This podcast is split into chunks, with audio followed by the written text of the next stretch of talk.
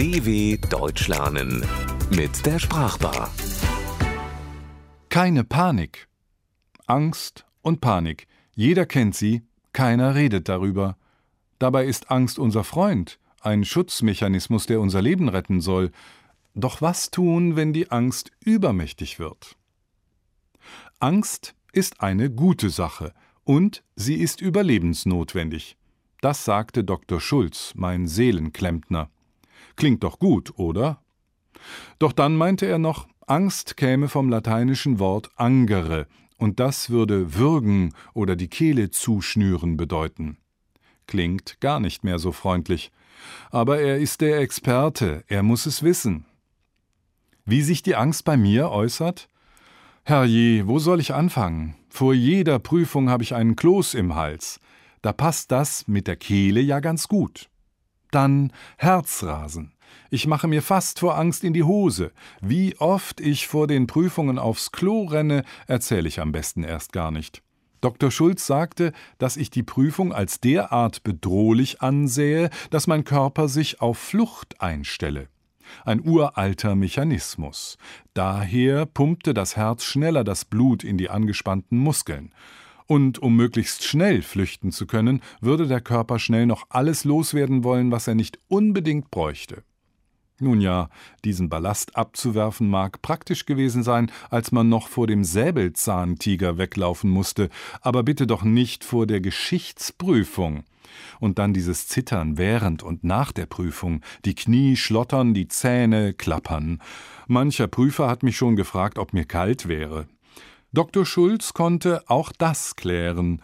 Sobald der Körper auf Flucht programmiert wäre, besäße er auch ein höheres Energieniveau. Wenn diese Energie dann nicht durch eine reale Flucht, also durch das Weglaufen verbraucht würde, müsste der Körper sie anders loswerden. Durch Zittern. Wow. Mein Körper ist wirklich ein intelligentes System.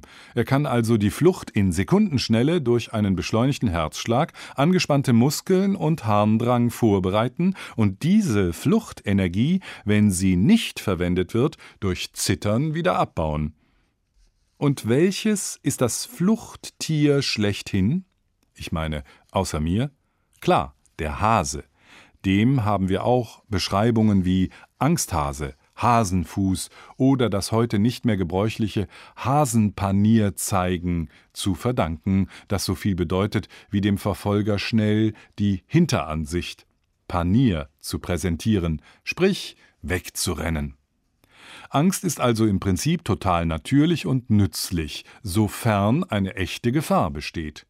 Okay, das habe ich verstanden. Das Blöde ist nur, dass ich in sehr stressigen Situationen manchmal auch wie gelähmt bin und einen Blackout habe.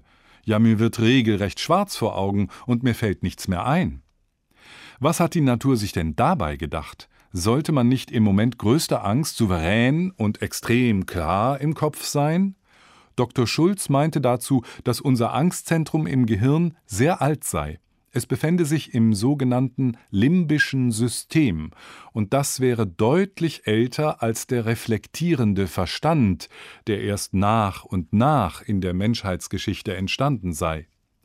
Wenn wir die Situation als besonders bedrohlich einstuften, dann würde der Reiz sofort ohne Umwege ins limbische System geleitet. Wir hätten dann keine Möglichkeit mehr klar zu denken, sondern nur instinktiv zu handeln, das heißt zu flüchten zu kämpfen oder uns zu verstecken. Das empfänden wir als eine Art Blackout, weil ein automatisches Programm abliefe.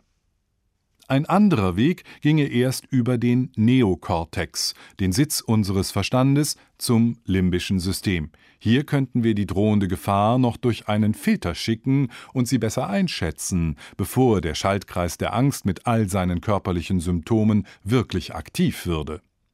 Als mir Dr. Schulz das erzählte, wurde mir wirklich alles klar. Ich fragte ihn schließlich, was ich denn tun könne, um besser mit meinen Ängsten klarzukommen. Er sagte, dass man sich so oft wie möglich in jene Situationen begeben solle, vor denen man Angst hätte. Nur so könne das Gehirn nach und nach lernen, dass es keine akute Bedrohung gäbe. Er empfahl außerdem viel Sport und Entspannungsübungen. Er sagte auch, dass man die Angst umarmen solle. Der ist lustig. Ich umarme ja nicht mal Jan, meinen besten Freund. Wie soll ich dann die Angst umarmen? Das fand ich dann nicht mehr so gut von Dr. Schulz. Da habe ich gleich mal im Internet nach einem neuen Seelenklempner geschaut. Mein neuer heißt jetzt Dr. Hofer. Morgen habe ich meine erste Sitzung bei ihm. Bin sehr gespannt, was der so alles erzählt. dw.com/sprachbar